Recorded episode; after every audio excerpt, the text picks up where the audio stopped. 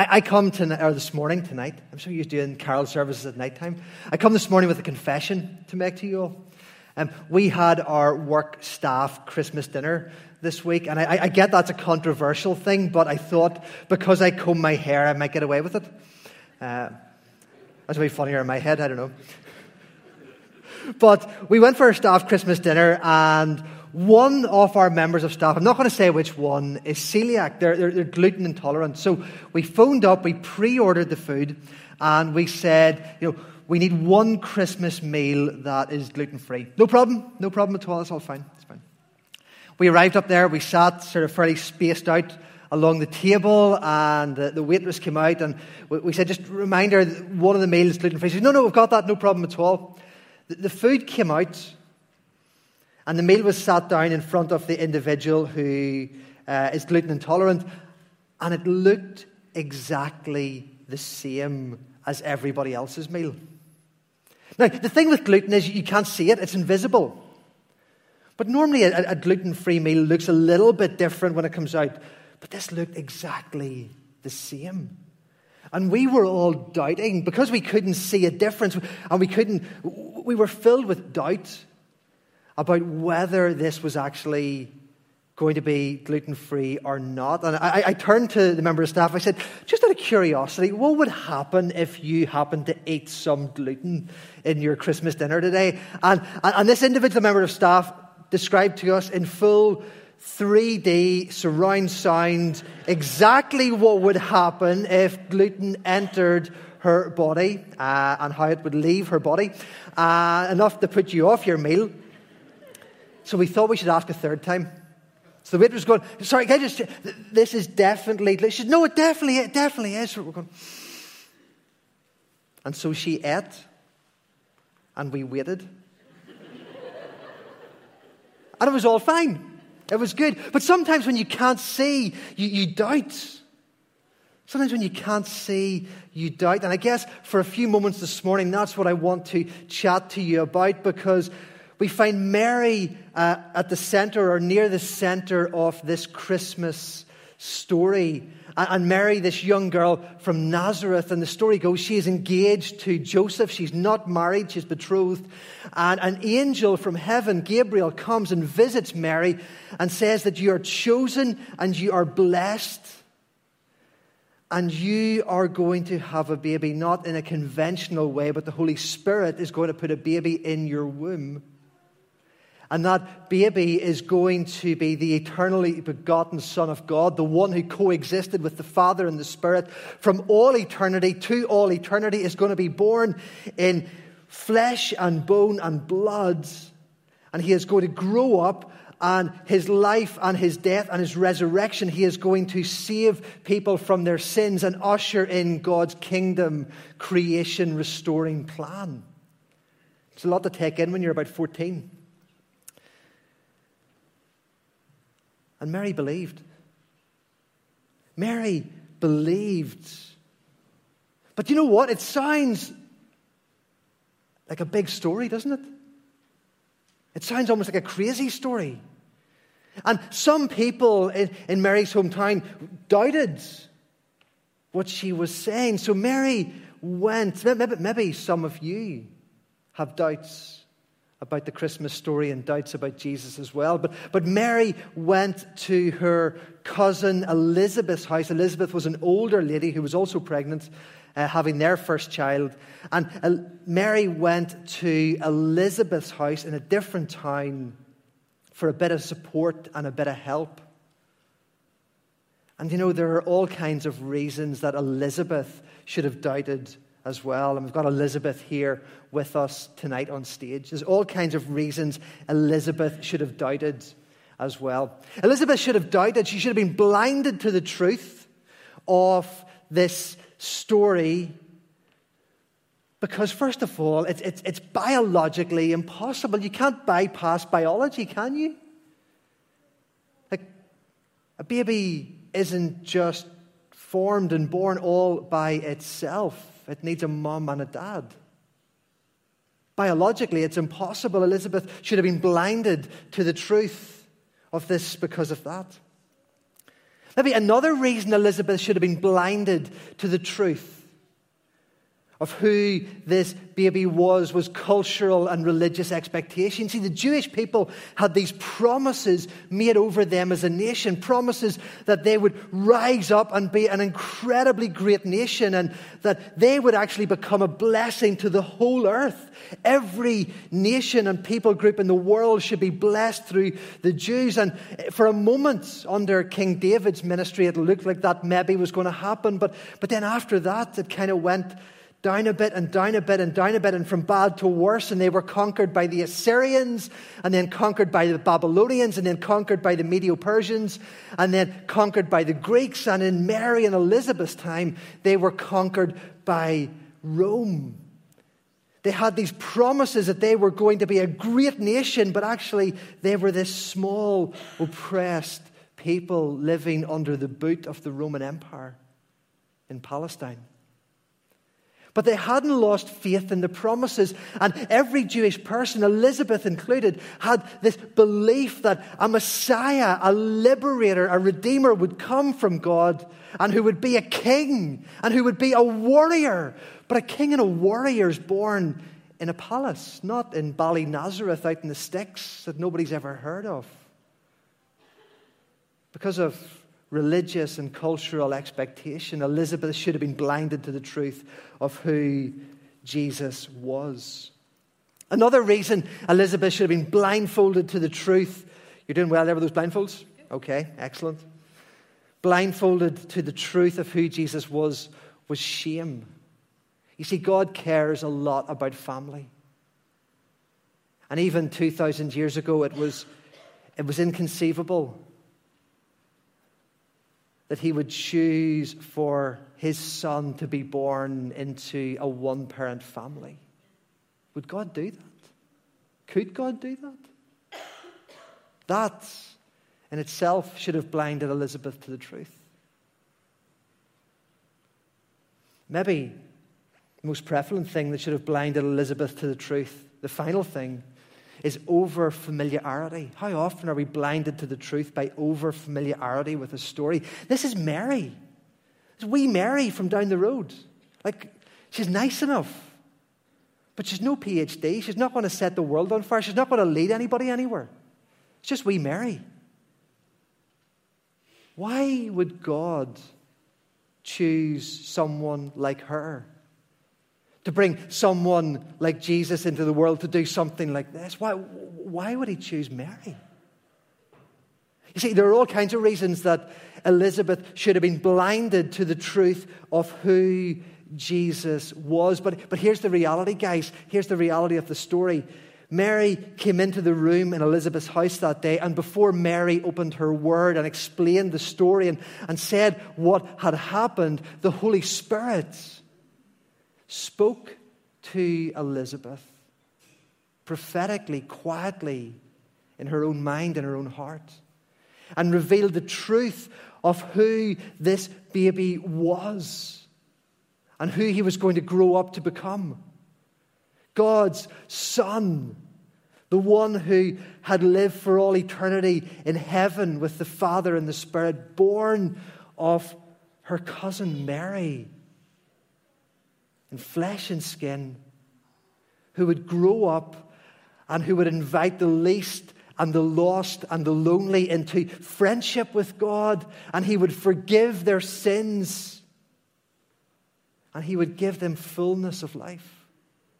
That the one Israel, the one the world had been waiting on, was was growing and forming inside Mary's womb in that moment. And Elizabeth was, was totally, totally filled with joy, totally filled with joy. And I know some of you get this story. You live and breathe this story. This is the, the formational story for your entire life. Everything else is built upon this truth that Jesus, who was born 2,000 years ago, is the Son of God has forgiven your sins and is transforming the world. But for some of you tonight, you're a bit like what Elizabeth could have been sitting with blindfolds on this morning. And so, just for a moment, I want to invite you and maybe help you to take some of those blindfolds off. Maybe one of the blindfolds you're wearing is, is, is the blindfold of truth. Surely this can't be true. You think to yourself, it's a nice story and we love all the Christmas nostalgia stuff, but surely this cannot be true. Surely Jesus didn't actually exist. That's what you think, that's what you believe. But, but here's the fact, guys there are historians, both Christian historians and non Christian historians from as early as the first century that have documented in history books that we have that Jesus of Nazareth was a real person, that 2,000 years ago he walked on this earth. He was a charismatic leader. He taught, he influenced, at times he agitated. And there is documented evidence to say that at about 33 years old, the Romans executed a young rabbi called Jesus who was from Nazareth. There are Roman historians, let me get the names right if I can Tacitus, Suetonius, who have documented the life and the existence of Jesus of Nazareth. There are first century Jewish historians, Joseph, Joseph I can never say it, Josephus, there we go. And there's the New Testament itself which cover to cover is documents the life of Jesus. But if you're here tonight with a blindfold on and doubts, you're thinking to yourself, but how can we trust, maybe the, the, the Roman and Jewish ones, but how can we trust the New Testament? Well, there's a thing called textual criticism. It's the science that we use today to prove, or as close as we can prove, that a historical document is authentic and is reliable. And using the science of textual criticism, we, we determine the reliability of the document. So, one of the, the oldest documents we have is called Caesar's Gallic Wars. And documents, well, you can figure it out Caesar's Gallic Wars. Um, the earliest copy we have, so that was obviously written at the time, the earliest copy we have of Caesar's Gallic Wars dates back to 900 years after those events happened.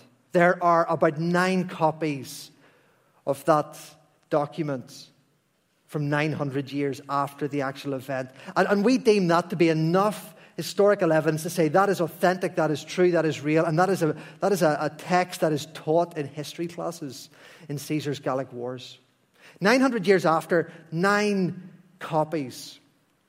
Now you take the New Testament that was written in the period of about 50 years after Jesus' death and resurrection. The earliest manuscripted copy we have of some of those documents is less than 100 years after Jesus walked on the earth. And we have over 15,000 documents dating back to that time and shortly afterwards. There is significantly more historical proof to say that Jesus of Nazareth walked on earth than there is to say that Caesar's Gallic Wars actually happened. It is a fact that is indisputable. So we've removed the blindfold. Awesome. Thank you, Elizabeth. It's actually Emma, just in case you didn't know. She's acting. So there's a blindfold of truth. There's also the blindfold of identity. Because some of you who have doubts are going, okay, I can get on board with the fact that maybe there was a person called Jesus who walked on earth, but that doesn't mean he was the person. It doesn't mean he was the Son of God, the Messiah. Here's the problem with that the documents that prove that Jesus existed also tell us what he said and what he did. We have copies of his sermons and his teachings that are life changing and life giving. We have documented copies and testimonies about his miracles that he performed, about the, the people he brought freedom from the demonic to. Even more than that, we have his own words testifying to be the Son of Man, the Son of God, the Messiah the one that we had been waiting for. You see, if you're happy to accept the evidence that Jesus was real, And I, I think that's indisputable. I, th- I think with a rational mind, you have to accept that truth. The content of that evidence testifies to who he was. You, you can't get away with saying he was just a moral leader. You can't get away with saying he was just a charismatic teacher because the evidence that we have, that's not what it says. I, I love, there's a famous quote by C.S. Lewis. I want to read it out, and some of you will know this, some of you won't. But I think Lewis summed this up better than anybody I know. He said, I am trying here to prevent anyone saying the really foolish thing that people often say about Jesus. I'm ready to accept Jesus as a great moral teacher, but I don't accept his claim to be God. That is the one thing we must not say. A man who was merely a man and said the sort of things that Jesus said would not be a great moral teacher. He would either be a lunatic on the level with a man who says he's a poached egg. I love that. Or else he would be the devil of hell. You must make a choice. Either this man was and is the Son of God or else he is a madman, or else he is something else. You can shut him up as a fool, you can spit at him and kill him as a demon, or you can fall at his feet and call him Lord and God. But let us not come with any patronizing nonsense about this, about his being a great human teacher. He has not left that open to us. He did not intend to.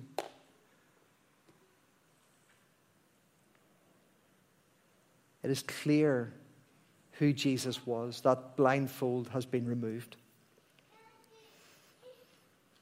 Let me give you a third blindfold to remove, and that's the blindfold of aspiration. We all long for a better world, don't we? Whether you are Christian or, or not yet Christian or used to be Christian as you, as you come in here today, we all long for a better world. We, we, we look at the world around us, and at best, it's incomplete. At worst, it's broken and irreparable. We watch the news, we, we, we scroll through our news feeds. We see stories of children being abused, even in this past couple of weeks, that break our hearts. We see families this winter having to choose the reality between hunger and heat in their homes. We see elderly people facing another winter of isolation due to the pandemic that we're in at the minute and the fear around COVID. Climate in crisis. And the debate what can we do? Is there anything we can do? a, a, a pandemic, an avalanche of mental health issues and anxiety issues affecting, let's be honest, every one of us in some way or another. Suspicion and fear and disconnectedness. You, all you have to do is, is scroll through the news feed on your phone, your device, or turn on the news at 10 o'clock at night. And you see it. All you have to do is look in the mirror and stand still long enough, and you feel it in yourself, don't you? That this world is not as it should be. And, and we long, we cry out for, for, for justice, and we long and cry out for hope. And there's something within us longs for, for a better story, a hope filled story. And, and, and the invitation from the culture around us, from the world around us, says this it says, You do you. That is the best answer the world can give at the minute. You do you. Just do whatever you want. You live your best life, make your best choices. You do you. And on the surface, that sounds amazing. That sounds great. That sounds like what we all want to hear until life gets hard. Until you scratch beneath the surface, and what it's really saying is try harder to fix yourself. Try harder to fix the world around you. And if there's problems, then it's your fault for not trying hard enough. You do you sounds great until you actually have to live it and still find yourself feeling broken and incomplete and looking at a world that is broken and incomplete. We long for a better story. And, and Jesus coming into the world, the promise of the angel, the testimony of, of Mary, the, the living example of Jesus' own life and death and resurrection. It points to, to a better story that the God who made the world in love, the God who grieved and wept as humanity broke the world through selfish, sinful choices that caused us to move on a trajectory away from love and away from hope and away from God, has himself come into the world through his Son, Jesus Christ, on that very first Christmas, that by his life and by his death and by his resurrection, he is the, the one who forgives our sins. He is the one who, who gathers us in, the brokenhearted and the, the weary and the, the, the guilty and the struggling, and he says, Let me love you. Let me restore you. You don't have to do it yourself. In fact, you can't do it yourself, but let me step into your life and bring forgiveness and bring a fresh start and bring hope and bring restoration and then, as you learn to walk with me, Jesus says, let me work through you to bring that love and that hope and that restoration to the people and to the city around us. Tell me, which story do you want to believe tonight, this morning? It's not evening, it's this morning. Which story do you want to believe? We take the aspiration, the story blindfold off. And then finally, really simply, is experientially. Jesus did not simply come to give us a different way to think. He did come to renew our minds, but he came to do so much more. Jesus was born into this world because the heart of God is to be known by his people. God has come because He wants you to know Him and He wants you to experience Him. We talk about love, it's not an abstract idea. It's something to be felt and experienced. We talk about forgiveness, it's not just an abstract theology. You are invited to be forgiven by God. And so this morning, I simply want to take a moment to pray as Emma takes her last blindfold off and squints as the light comes.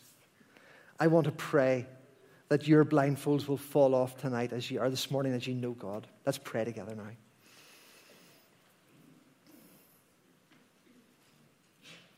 And as we pray, very simply, Holy Spirit, come and make yourself known in every heart where there is doubts and there are questions.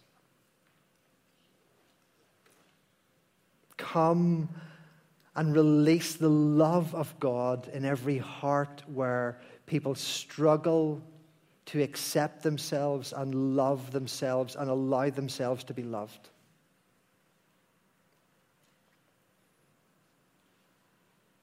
Holy Spirit, come and in Jesus' name, bring forgiveness where before there is only shame and regret.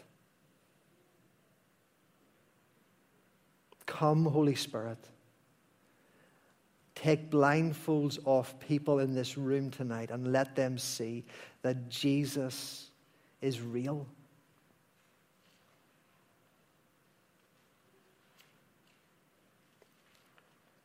And for anyone who wants to pray a prayer now,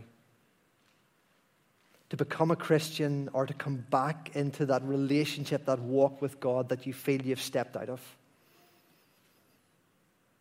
pray with me now. Jesus, I believe in you. I still have questions. I don't understand it all, but I believe in you. Thank you for coming to love me. Thank you for coming to forgive me. Thank you for coming to give me new life. I am sorry for the mistakes I have made. Thank you, Jesus, for dying on the cross for the forgiveness of my sins. As I turn to you now, fill me with your Holy Spirit and help me to walk with you today and into eternity. Amen. Amen. Guys, if any of you prayed that prayer, either for the first time or as a recommitment, we would love to speak with you afterwards. So grab anybody who's on the stage, grab one of us or somebody at the door in the welcome team would love to give you some information and maybe pray with you today as well. I also want to highlight little cards that are on your seats for an alpha course that is beginning in January. And if you have questions, if you want to go deeper or you want to find out more about Jesus and Christianity, take one of these with you and come along. Thank you.